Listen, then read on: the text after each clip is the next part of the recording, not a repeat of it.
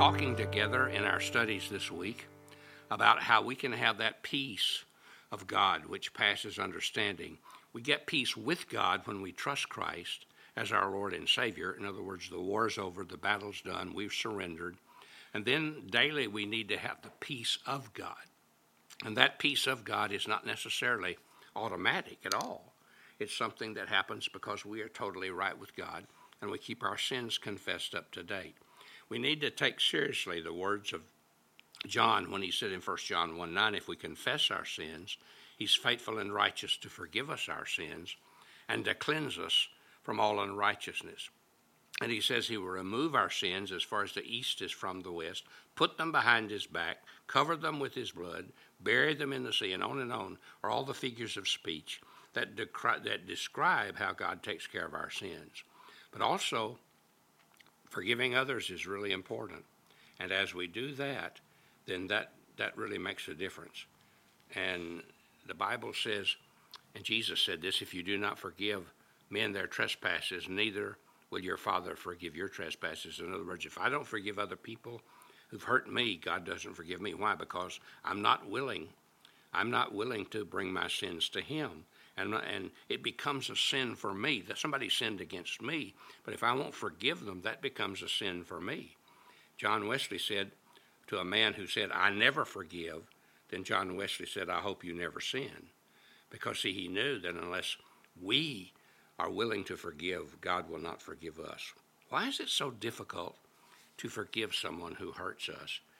I, I think it's because the the thing they've done to us is it hits deep into the fiber of our being, and it makes us feel so worthless and insignificant. But you see, when we really give our lives to Christ, that's where we get our significance and our meaning, and therefore we can forgive.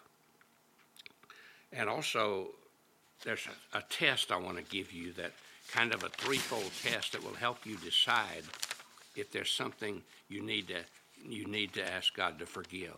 First, there's the resentment test. Is there someone you resent? Someone you've never let off the hook? A parent, a brother, a marriage partner, a friend, a co-worker, a teacher, someone who hurt you deeply, and back there in the back of your mind, you always feel that resentment toward them. Well, if you do, you need to forgive and bring that to God and ask Him to empower you to forgive that person. It's a choice that you have to make. Then there's the responsibility test. You may be saying, well, if only that person, my parents, my wife, my husband, my children, uh, that person would just get right and do and ask my forgiveness and everything would be great. Well, you see, they're not going to do that probably. I wish they would, but they probably won't. Or even maybe you just say it's their fault that I feel this way. It's their fault that I have this unforgiveness in my heart. Well, you have to take responsibilities for your own failures and faults and for your own unwillingness to forgive. You see, we can't blame someone else for the rest of our lives for something that happened sometime in the past because it will mar us and scar us and destroy us all through the future. So take the responsibility. I'm going to take responsibility for myself before God, and I'm going to deal with everything and everyone that I need to. And then there's the reminder and reaction test. Do you find yourself maybe reacting against a person who reminds you or acts like someone in your past who hurt you? Sometimes a husband receives from his wife extreme bitterness and resentment and hate because he reminds her of her father who treated her terribly. Or on and on we could go to describe that. You can fill it in for yourself. But the big thing is if someone causes you to react, then you need to get right with God about that person in your past so you can be right with that person in your present.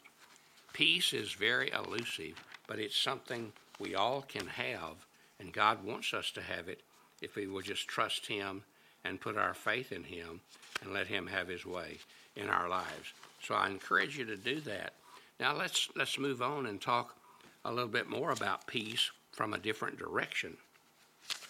let's talk about uh, where do we begin if we really want to have peace. In the book of Hebrews, for example, the Bible, in the 13th chapter of Hebrews, and in verses 20 through 21, the writer of Hebrews talks about some of the things that we need to examine if we're going to really have peace.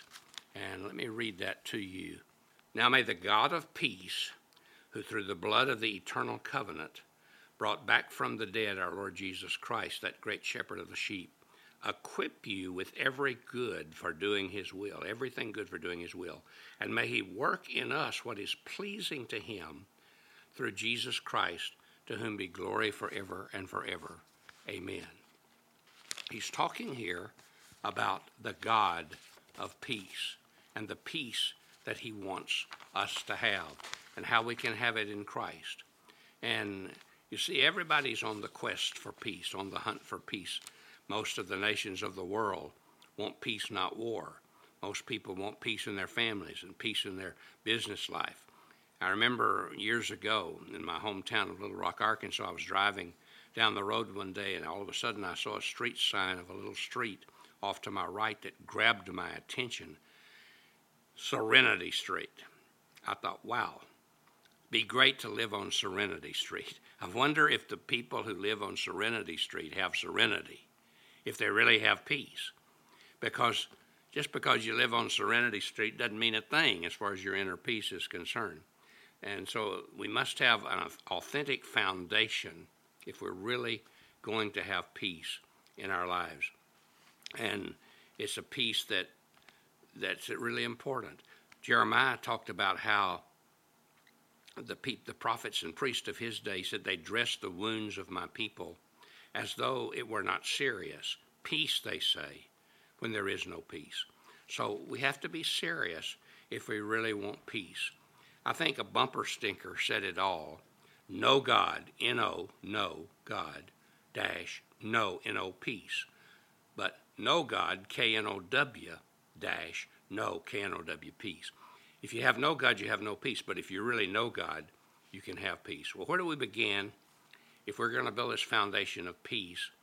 Well, we have to begin by discovering the God of peace and what he really is and who he really is and what he really does and all the things that make him special. And we're going to really look at that we're going to take a few minutes to do that. We're going to pick it up tomorrow as we study.